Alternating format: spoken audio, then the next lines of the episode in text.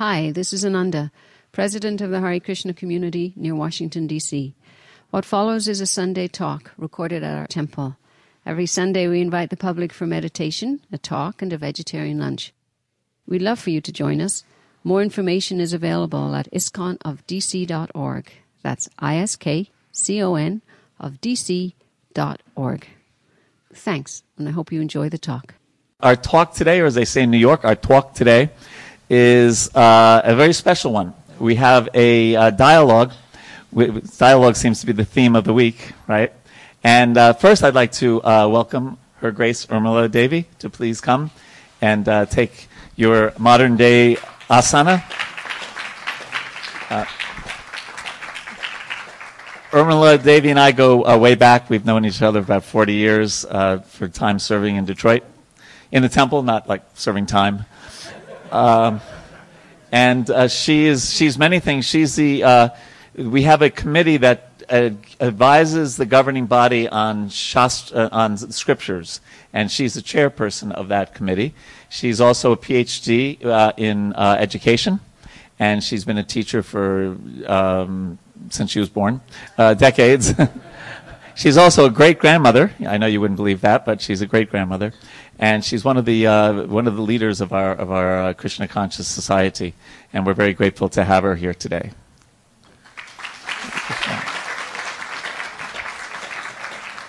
And arguing with her, no, it's a dialogue, not a debate. We'd request His Grace Radhika Raman Prabhu to come and sit down. I think many of us know Radhika Raman Prabhu. You know how there's like urban legends that happen in ISKCON, right? So, how old were you when you got your PhD? 21, but I've seen it like he was 9 years old when he got his PhD from Oxford University. So, but he is one of the youngest youngest people ever to get a PhD from Oxford University. He is 21 years old, and he's a devotee. Yep, he's a devotee from birth, and that's how he came to Krishna consciousness. His parents forced him. He was, yes. And he's been a professor at many important universities. William and Mary we're familiar with here in Virginia. And now he's the chairman of the religion committee at Utah State University.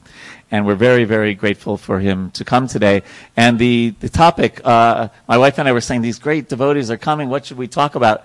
And we thought they should have a dialogue about the personalism and impersonalism. And I think on that I won't say anything more and take it away. I think there's a lot of benefits to the impersonal view. I mean, who wouldn't want to be just peaceful and not have any anxieties and just feel a sense of real connection with everybody? You actually feel an impersonal realization that there isn't a separate interest between you and anyone else or between anything. Everything has the same interest. Everything has the same power. Everything has the same light. And you feel this incredible connection with everyone and everything and with God and a full sense of peace and detachment. I mean, anyone who describes impersonal realization, you read it and you go, whoa. I would really like that. Not to be affected by the pains and pleasures of the world, to see everything equally. I mean, I don't know, what do you think? There's this phrase in the Upanishads called, probably the most famous phrase in the Upanishads, called Tat Tvam Asi. You are that. A little boy wants to know what reality is. And so he asks his father, and his father gives him many examples and says, look at a moth, look at a gnat, look at a worm, look at a cow, look at an elephant.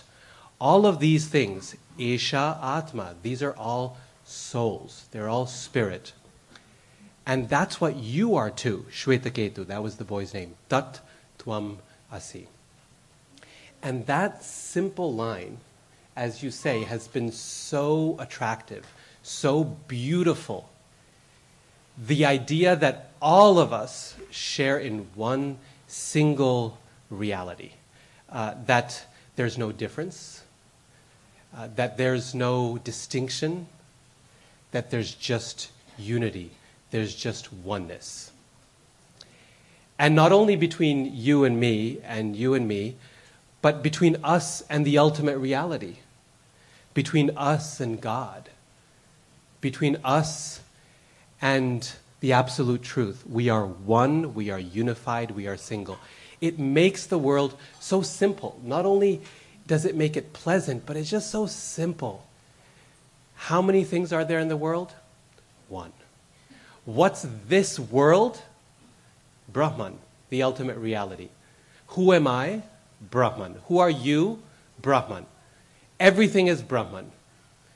And in a world that's rent apart, that's devastated, destroyed by difference and anger and hatred and racism and sexism and all kinds of problematic differences, wouldn't it be a beautiful world where we could all just be one?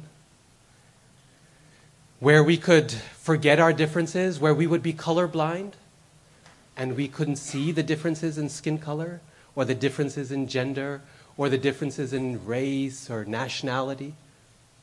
That's what the impersonal view has to offer.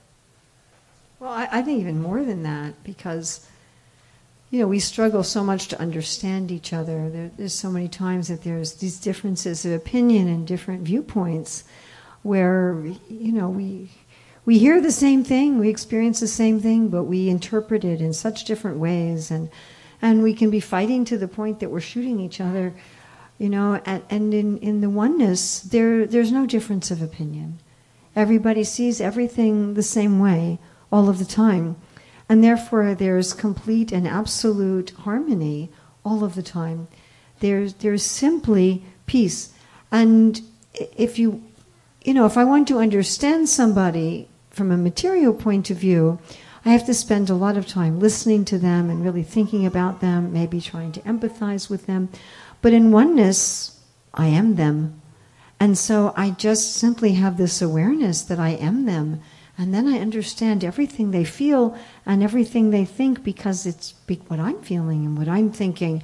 And so there's this complete and absolute a unity that goes even beyond connection. It goes all the way to identity. So that's the end of our class, and I hope all of you are thoroughly convinced by this doctrine, this viewpoint that we've presented. It's beautiful, it's simple, and it solves pretty much every problem there is. Well, except for one problem. What's that? Well, I don't know if, I don't remember her name because I've been busy. My excuse is that I've been busy all weekend in intense meetings, so I didn't have the chance to look it up quite literally. But there was a very famous case of a woman whose family was originally from India. Maybe she was born in India. She was living in Singapore, and this was her spiritual philosophy. She got cancer. What's the word for that anyway? Contracted? It sounds terrible, like you make a deal with somebody to fix up your house. Okay, cancer, can you and I sign a contract? Anyway, so she contracted, I don't know, Hare Krishna, cancer, and it got really bad. I mean, it, you know, all of her bodily organs had stopped functioning. She was fully at stage 4. She was in the hospital, and she died. But she didn't stay dead. She came back into her body, and when she came back into her body, she said that she had fully experienced this oneness, the philosophy of which she had adhered to before her death. And she became very famous, not so much for her spiritual realization, but because almost instantly upon coming back into her body completely, totally, absolutely healed. And within a few days, it was totally functional. And she became a medical miracle, and it was very well documented and so forth. So she sold a lot of books and made a lot of videos. But people were mostly interested in the medical side of it. But what particularly interested me is she said that when she achieved this oneness, not as a theory but as an experience, she said that because there was no separateness between her and anyone else, there couldn't be a relationship. And she said, although I was everyone, and everyone was me, and I could fully understand everyone because I was them. I couldn't relate to anyone because we were the same one. She said, therefore, I chose to come back into my body and experience an illusion of separateness, is how she put it. I preferred the illusion of separate identity, and I preferred life in a material body, in the material world, where I could have a relationship with others rather than experiencing this oneness. So I thought this quite significant, because Śrīla Prabhupada himself many times states that what this woman experienced is exactly the difficulty with this beautiful, peaceful, incredible, and genuinely spiritual oneness. So that is the problem with it. So is there an alternative? Because this woman thought that the only alternative was to come back to the material platform of illusion. She saw either I could be one with God or I could be in material illusion. But is there another solution that's also spiritual? So, the acharyas in our tradition, Śrīla Prabhupada, Sri Chaitanya Mahaprabhu, and in other Vaishnava traditions, like Ramanujacharya, have said emphatically yes. They take this phrase, Tat Tvam Asi, and they say, hold on, there's another way to understand it. Not just you are that, but there's another way. Here's the challenge. In this simple phrase, or what looks very simple, you are that. Most people focus on the question of what's you, who are you, and a lot of people focus on the question of who's that, what's Brahman, what's the ultimate reality. But the most difficult word in this phrase, you are that, is actually the middle one, are, or the verb is. What does it mean to be? What is? Now, that sounds like a complicated thing, and it can be, but let me try to make it really simple. Suppose we take a sentence like, that is Fred. Okay? That is Fred. Now, what are all the different ways in which you can use that? I could point to someone in the audience and say, that's Fred. And I would be pointing to a member of a group. What if Fred woke up one morning and pointed to a mirror and said, oh, that's Fred. What's he identifying as Fred? He's pointing to the mirror, right? Is he saying the mirror is Fred? No. There's a reflection there. Is he saying I'm the reflection? No. What's he saying?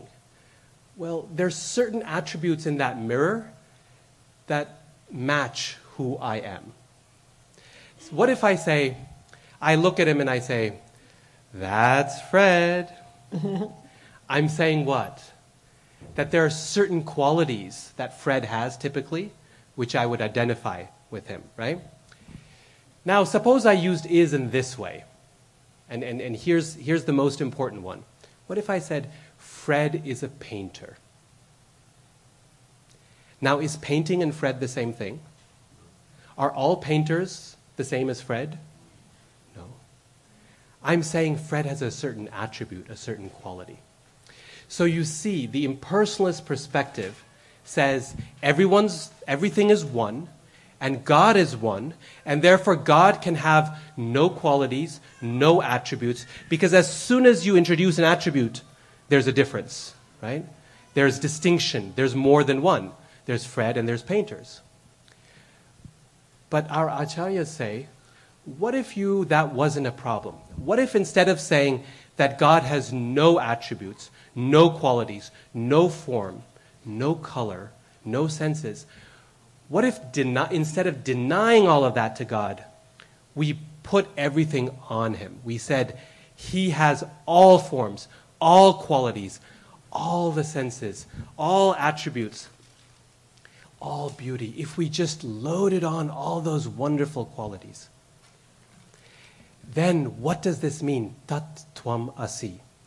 Ramanujacharya says, Tat Tvam Asi, you are that, is like saying, Fred is a painter. You are a quality of the Lord.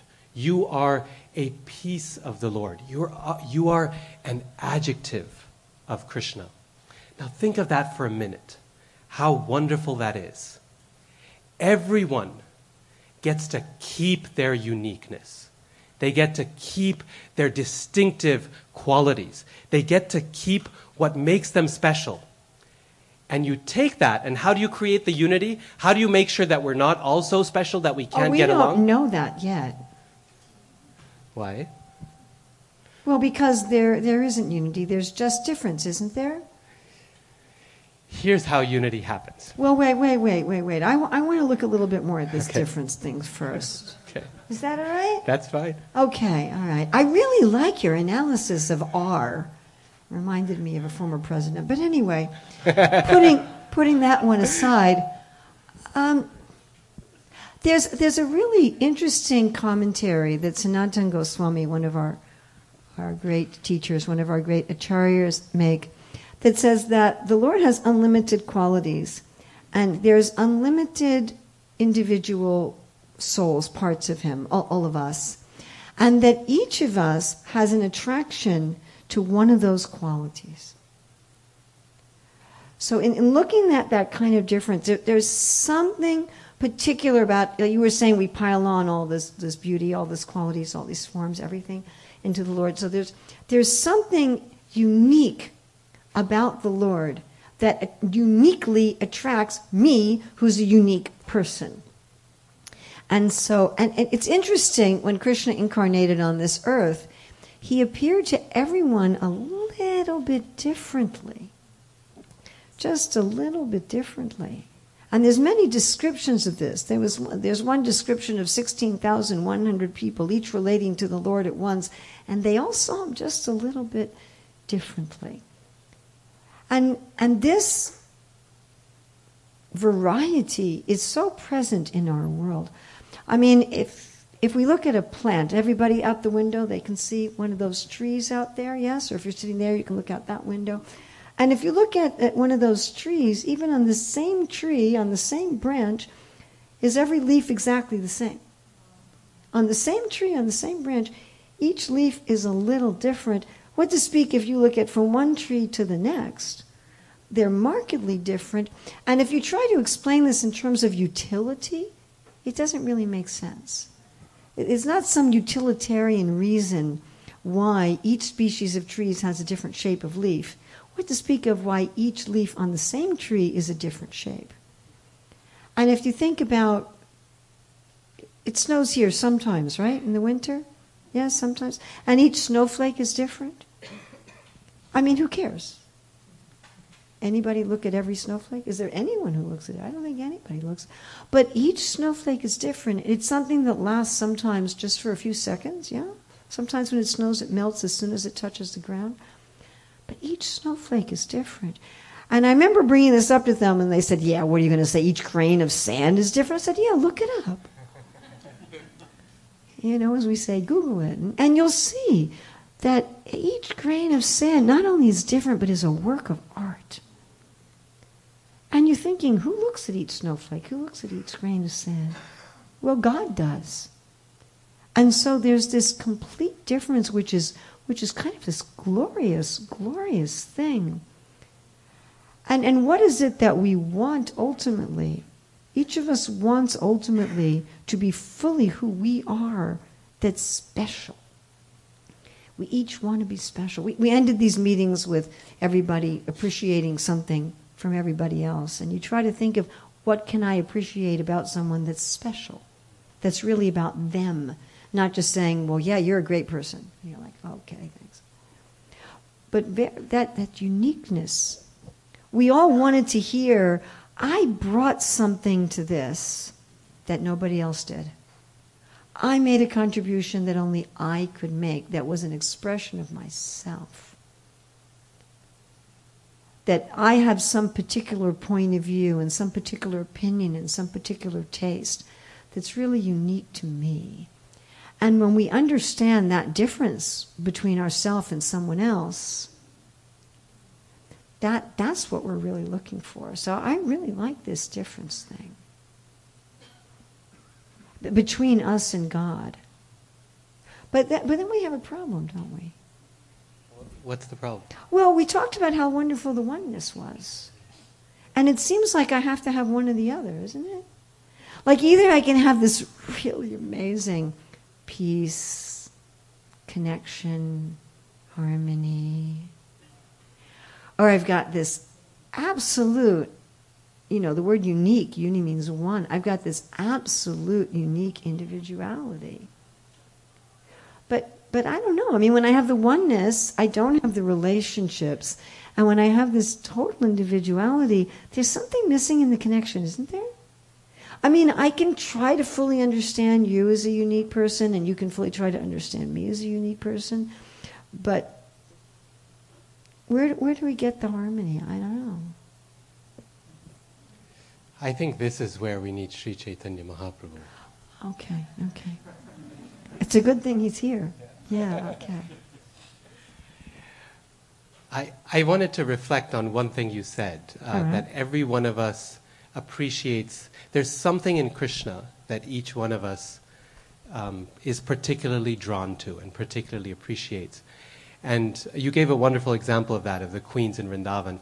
And another one came to mind, how in the first canto of Srimad Bhagavatam, you remember Bhishma. He's lying on the bed of arrows, getting ready to die. And as he's dying, all the Pandavas, as well as Krishna, come to his deathbed.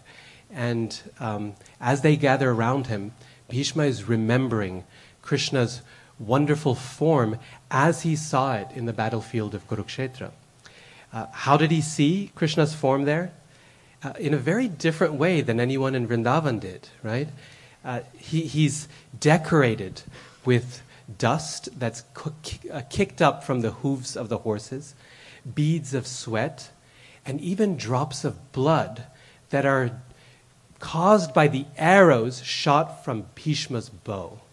Bhishma's thinking of Krishna in terms of the pain that he gave the Lord as a result of his arrows. Of course, Krishna didn't feel it as pain. But still, he's remembering Krishna in this most unusual way. And Śrīla Prabhupāda says something really wonderful in the purport. He says this vision of Krishna, decorated in this way, he remembers exactly the hand in which Krishna was holding each item. So, I'm forgetting, but he says, I think it's the right hand he was holding the reins, and in the left hand he was holding the whip for the horses. And as he's there with Arjun behind him, decorated with blood and sweat and dust, Prabhupada says that vision of Krishna was only available to Bhishma. Not even to Arjun, because Arjun was standing behind this picture, right? He was part of it. And it struck me how everyone in the battlefield of Kurukshetra, despite there being millions of people who might all look like generic soldiers, but everyone had a unique vision of Krishna that only they could see. Krishna revealed something about them, about himself to them. And at that point, Prabhupada, I feel, gives one of his most powerful arguments against impersonalism. It's just one sentence, and I don't remember the exact line, but he says something like, and this beautiful vision is unavailable to the impersonalist. They can have their oneness and their unity, but what about this? What about Krishna? But wait, I want some unity too. Yes, we do. Yeah, I mean, can you help me? So how about we put the two things together? Okay. What if we take the unity and we take the difference and we put them together? Now what do we have? A paradox. Exactly. We've got a total contradiction, or to put it nicer, paradox. So, and paradoxes are very difficult to understand. If we take bheda and we take abheda, difference and non-difference, smash them together, we get bheda abheda, which confuses the mind, makes it inconceivable. Contradictions, we don't do well with them at all. And therefore, we have to call it inconceivable. Achintya. And Sri Chaitanya says, what if that's okay? What if a paradox is okay. Isn't it the case that the richest things in this world are born of paradoxes? And mysteries. And mysteries, yes. Like in psychology, they say that a relationship dies when you don't have any sense of mystery anymore. If you think, I know this person inside and out. I remember on that chapter 11 of Bhagavad Gita, when Arjuna sees Krishna's universal form, to me, whenever I've read that chapter, it almost seems like he's saying, whoa, I didn't know this side of you, Krishna. You know, it's kind of like you're in a relationship with someone for so many years, and still you have the ability to be surprised by that person, to look at that person and say, wow, I didn't know that about you. That was very generous of you. Or sometimes it's a negative thing. It's like, oh my, how could you do that? I didn't know that about you. And for Arjuna, it's kind of, it's this shock that Krishna's saying, Arjuna's saying, I didn't know this side of you. Oh my, who is this person? Who are you, Krishna? What a question to ask of someone he's known from his childhood. Who are you, Krishna? And Krishna tells a side of him that Arjuna doesn't know. Time I am, the great destroyer of these worlds. So there's definitely mystery in that relationship. There's definitely paradox in the best things in this world. And Sri Chaitanya says, what if we don't run away from that? What if we embrace it and we say, yes, this is where we should live? Because if anyone's going to be confusing and mysterious, shouldn't that be God? Shouldn't that be Krishna? So the paradox is that, and this is you really got to go deep into this. Otherwise it seems like, yeah, I get that. But if you're saying, yeah, I get that, then you're not getting it. That we're absolutely different from God. He's a unique individual person, and I'm a unique individual person, and I have a relationship with him, and I'm absolutely one with him. That it's not that one is relative to the other. We can explain it like that with a material allegory to try to make some sense out of it, but then that doesn't make it Achintya. You know, what makes it Achintya is that both things are absolutely true simultaneously. And again, we can give some analogies. We can say, like the sun and the sunshine. Like right now, well, we do have some artificial light in here, though we probably don't need to. But there's a lot of sunlight coming in the room, and we can say, this is the sun. The sun's in the room. But if the sun was in the room, then we wouldn't have a room at all. So there's a oneness between the sunshine and the sun. And in fact, there's no meaning to sun without sunshine or sunshine without sun. And so they're absolutely one, and yet they're absolutely different. So that's a little idea, but it doesn't fully capture it. It doesn't fully capture it. That we really are one with God, and yet we're not at all. And that both things are operating. And if we think of this in terms of a relationship, if we can imagine, just think of it in terms of a human relationship. Isn't this what we're looking for even in our human relationships? Something where we practically merge into the other person, and yet we retain our individual identity fully and completely. And I think, our most attractive human relationships, the sexual relationship, the mother-child relationship, like the whole abortion debate, is it the woman's body? And so, is it the woman's body or is it the child's body? Because it's both, isn't it? They're one and yet they're different. And that feeling you have when you really feel that oneness, and yet at the same time, there's a difference.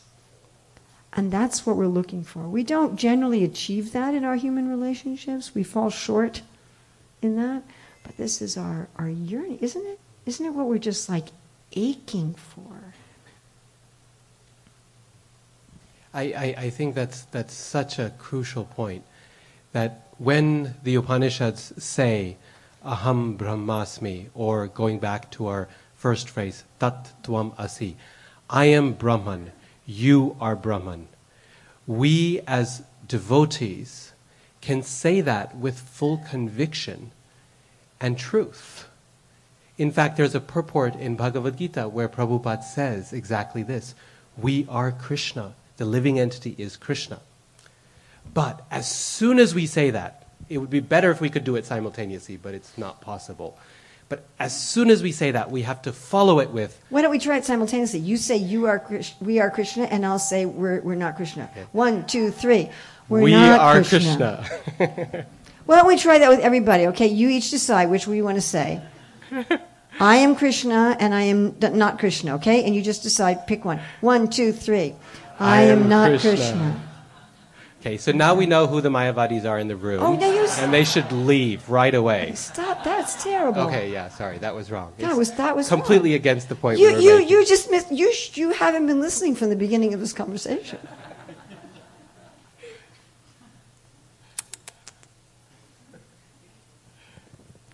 Can you explain to us, maybe philosophically, how both of these things exist absolutely and simultaneously? If you took one or the other. You see, it would create a real problem. Suppose we said, let's take it with the example of the world instead of me individually. The Upanishads say, Sarvam Kalvidam Brahma. Everything is God. Everything is Brahman. Suppose we took that on its own. It would mean that the Lord is present here and everything is divine. That's beautiful. But it causes a problem. And what's the problem? That means there's no hope to better our situation. If this is it, if this world, including its misery and its struggle and trouble, if who we are now and who all of you are now is it, then there's nothing beyond to aspire for. There's no ultimate good to look forward to. That's called immanence, if God is present in the world. And on its own, it doesn't leave us anything to look forward to. What if we take the other side? And we just say, God is different from the world. He's the creator, we're the created. He's as far as away as we can make it. What's the problem there? Now we've got a God who is great but useless. He has no connection to us. He's not here with us. He doesn't know our pain. He doesn't feel it. There's no sense of togetherness between us and him or between all of us. That's just transcendence.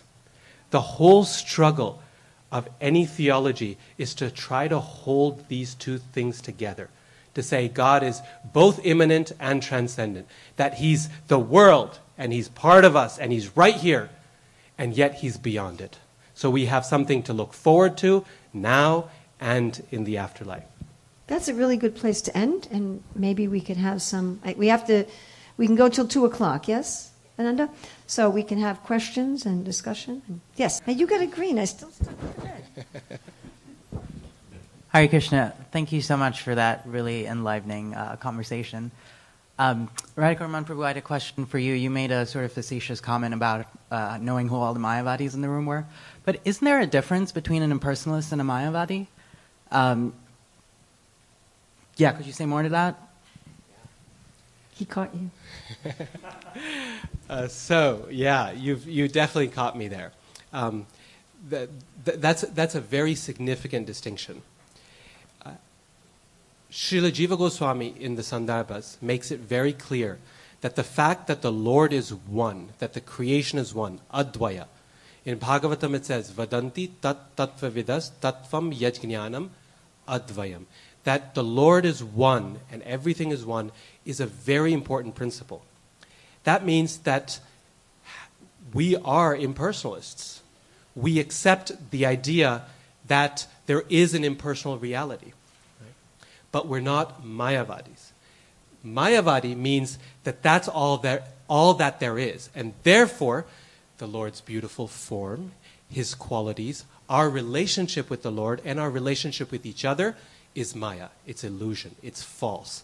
When we deny the personalist side, that's where the trouble starts. But not if we join it with the other side. Then we're good.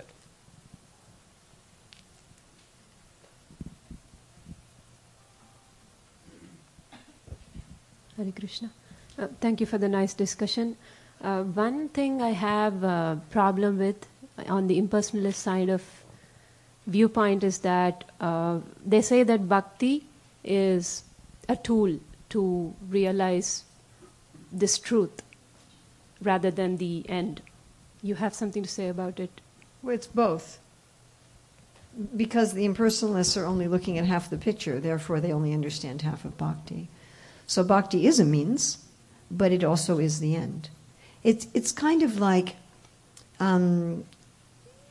if you give a gift to someone, let's say you give a gift to someone of some flowers.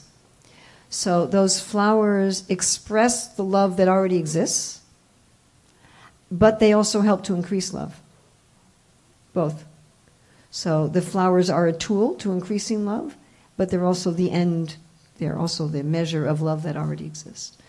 So because they see half, therefore they understand only half of bhakti.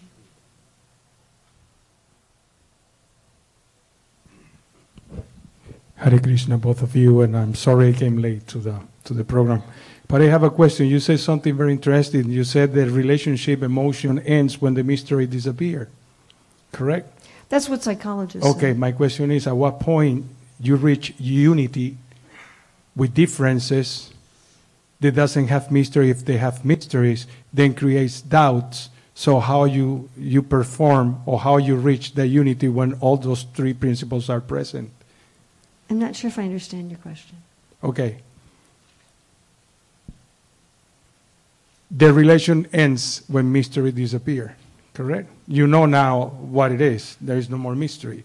But mystery, one of the side of the mystery is doubt, correct? Because you're doubting what the mystery is, what the thing is. It might not be doubt. It might be wonder and curiosity and excitement. So my question is, at what point you reach unity with differences and adding to that the mystery and the doubts that create the mystery? If I'm understanding you correctly, and I'm not sure that I am, so let me know if this answers you or not. Krishna is dynamic. He's constantly expanding. So therefore, he always has more to know about himself. I mean, Krishna even has mysteries about himself. Just like we have mysteries about ourselves, yes? Otherwise, things like astrology and palmistry wouldn't interest us. You know, we always want to learn more about ourselves. You would think that we would be the greatest authority on ourselves. Why would I need to go to an astrologer? But so Krishna likes to also learn more about himself. And Prabhupada says he expands, and then his knowledge of himself expands, and then he expands. And so with this unity and difference, there's always still a mystery about the Lord and therefore about our relationship with Him. So it's an ongoing, ever-expanding thing. It's not like you reach a point. Spiritual realization, you could say there's a point, like there's Brahma Bhuta Prasanatmana Sochatina Kanchati Samasarvesha Bhutesu. You could say you reach a point of liberation from illusion. But it's not like you reach that point and you go, okay, I'm done. But it's... No matter how high you go, there's always more mystery and more expansion and more relationship. Does that answer your question? Is that what you were... It's going what it is, but it's still the doubt there, correct? I don't know. Do you think you could try to address that? So maybe I could say something about the doubt. Okay. I really liked what you said about Achintya, or inconceivability, mystery, not having to lead necessarily to doubt. And it really depends on where we are at in our relationship with Krishna and with others. Is occasionally when something doesn't make sense to us, it can lead us to doubt, as Arjuna was doubting in Bhagavad Gita. Other times when something doesn't make sense to us, it can lead us to wonder, as you were saying. So we can look at Krishna and we can say, how could you do that? Or we can look at him and say, how could you do that? And all throughout Chaitanya Charitamrita, we find Achintya being used in that second sense of, wow, Krishna, how do you do that? That's amazing, right? But at other times in our relationship, admittedly, there can be moments of doubt where we can say, Krishna, your mystery is really unnerving. Why don't you just tell me what you want? Right? This mystery stuff is not sufficient. So both are different aspects of a relationship, and they keep things interesting.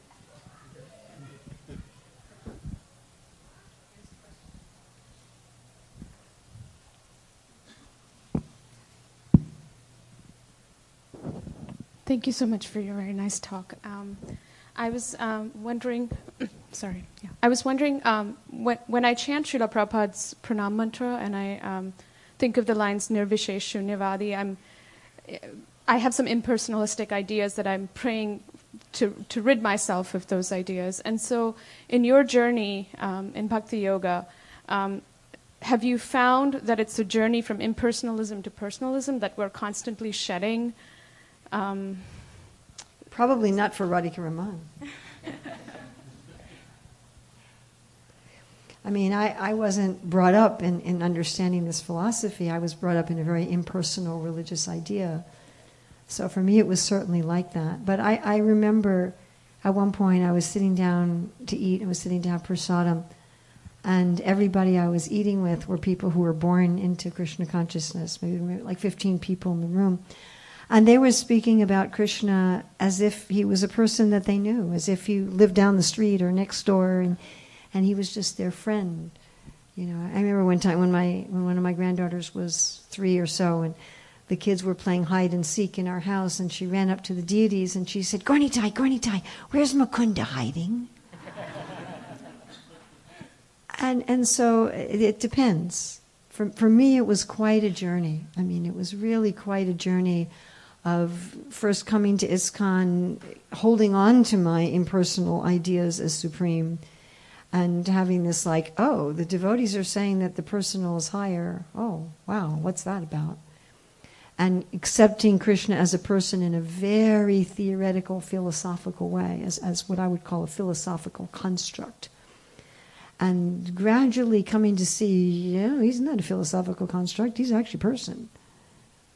And really appreciating the impersonal more as what you were saying, like Sarvam Kalvidam Brahma, that this person that I want to love is in the sunlight and is in the air and is in our breath and is in our ability, and that this person that I love is also available everywhere and in everything, and therefore appreciating the so-called impersonal in a personal way, which sounds completely, again, that's a paradox, isn't it? But it is a shame that so many of us come from strictly impersonal backgrounds, and so we fight against this concept of God as a person.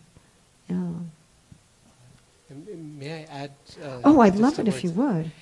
So for me, I mean, I think that's a wonderful question. For me, it's very much kind of a day-to-day choice, a moment-to-moment choice. I'll give you two really quick examples. One is always trying to remember to ask the question in any situation: where's the person in this equation of mine, or in this scenario, or in this plan? Who are the people involved? If I'm grading papers, for example, well, there are my standards, and there's the mark sheet, and there's what I expect of my students. But then if I know the student, then it changes things. If I ask, who's the writer behind this? Who's the person involved? Maybe they need correction, but maybe they just need a little bit of encouragement as well, and an extra comment that takes 10 seconds changes everything for them, right? So asking in every situation, yes, there's the system, and yes, there's the process, and yes, there's the resources, but where are the people? Who are the people involved?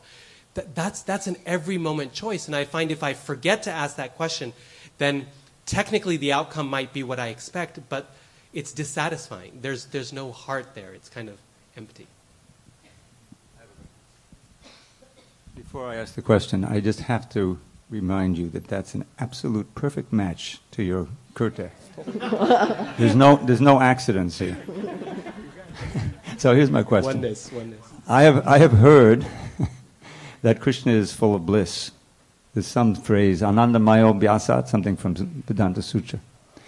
And I've also heard from Bhagavad Gita, Krishna says that we're part of him, part and parcel of him, Mamai Bhangsha Jiva Loka, something like that. Now, if Krishna is full of bliss all the time, and I'm part and parcel of Krishna, why aren't I full of bliss all the time? And is there a way to get to that point?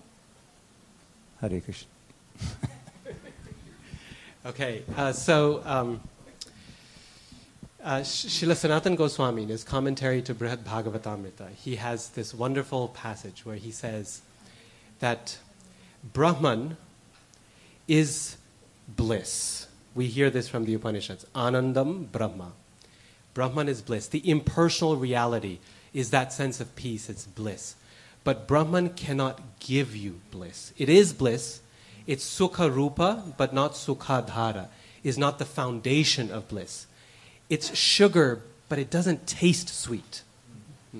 Whereas Krishna is both sugar and he tastes sweet. If you try him, he's delicious, right? So he's like honey. He's like honey. So he says this is why connection to the impersonal, even though the impersonal is Brahman, cannot make you happy. Whereas connection with Krishna, he's happiness, he's joy, but he can also make you happy, right? So it's that connection with Krishna that's lacking. Frankly, we are the joy. It's true what we hear. We are the joy we're seeking. And yet there's no way to taste it. It's like the sugar trying to taste itself. You can't quite wrap your tongue around that. And so you have to connect to Krishna, because when you connect to the Lord, then now you can actually taste it. How do you connect? What's the method of connecting? Well, Rupa Goswami says the connection is already there. It's... The way I like to think of it is if you have a spring of water that keeps flowing. Yeah, any of you have seen a natural spring? Yeah. So within our heart, there's already this spring of connection. Like in the Bible, David says, "My cup runneth over." It's already there. But if you had like a basin with a spring at the bottom of it, that would form a pond. And if the spring keeps going, the pond will overflow and it will become rivers. But if somehow you plugged that spring, if you put some sort of a block in the spring, you wouldn't know it was there.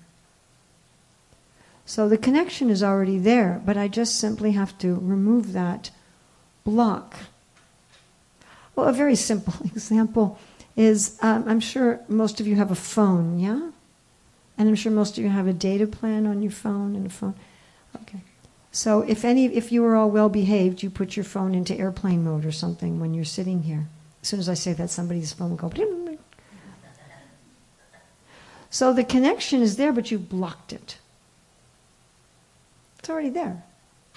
You paid the data plan, right? You paid for the phone. It's on your phone. The waves are going through the air, but you blocked it. So the way that making a connection with Krishna means removing the blocks, basically. But our motive for removing the blocks in the beginning of our bhakti is that generally that I don't like something about my material life. Either I want to gain something I don't have, or I want to get rid of something I don't like, or I'm just curious or something like that. And eventually the motive for removing the blocks is that I really want to feel that connection with Krishna. So our main process of removing this block, this block is things we don't really like to talk about. It's fear, ego, anger, lust, envy, all these things that, of course, I don't have any of those things, of course. But it's those things, and the way we remove that is ironically by being in touch with Krishna himself. Because if we're going to use this analogy of water, water can gradually wear away anything, even stone, isn't it? Yes? Yep. Yes? So if we just expose this block to water, it starts to wear it away. And as it starts to wear it away, we start to become aware as some chinks happen in this block. We give just a little tiny, just ever so slightly, give up a little bit of ego, a little bit of anger, a little bit, just infinitesimal amount of lust and greed. And then we go, oh, what's that? Because giving it up just a little bit, there's a chink that forms, and we actually feel the connection with Krishna that's already there. And then we, what was that? So when we have our kirtans, we're connecting with Krishna, and that connection with Krishna is wearing away this stuff. And then we're in the kirtan, and we're thinking, what was that? I can't explain that just, no, nothing ill-intended. But I can't just explain that by the beautiful voice of the kirtan singer or the expertise of the instrument playing, because we could probably go to a concert with a much more expert singer and instrument playing and harmonizing, but I'm experiencing something that I can't explain by the material elements. Or we're about to have prasadam and we eat something. And the first time I had a sandesh, I had been a professional chef, and when I first ate it, the sandesh, I went, what is that? I was thinking about it all day, and I came back to the temple. I said, what is that? They said, milk and sugar. I'm like, no. They said, a little lemon juice. I thought that must be it. But it isn't. There's the taste of God. And that taste of God in prasadam, in the kirtan, in japa, in the books, in doing some seva, it wears away a little bit of this block. And we taste a little bit of the connection that's already there. And we go, whoa. And that whoa inspires us to keep on going and keep on going and keep on going and keep on going. And once about half that block is removed, we start saying, I'm the soul. I have a oneness with God, and I have a relationship with God. And then we get really excited, and we go deeper and deeper into the process. So how to, as Prabhupada would say, reestablish that connection, or reawaken it. That's what we're doing in the Hare Krishna movement. And so we invite everybody here. If you're already familiar with the philosophy, if you already know it, then let us live what we know. That's not always so easy, is it? Let's live what we know. And if you don't yet know it, we invite you to go deeper into it. We have so many books written by A.C. Bhaktivedanta Swami Prabhupada and by his followers, that these are available for your perusal.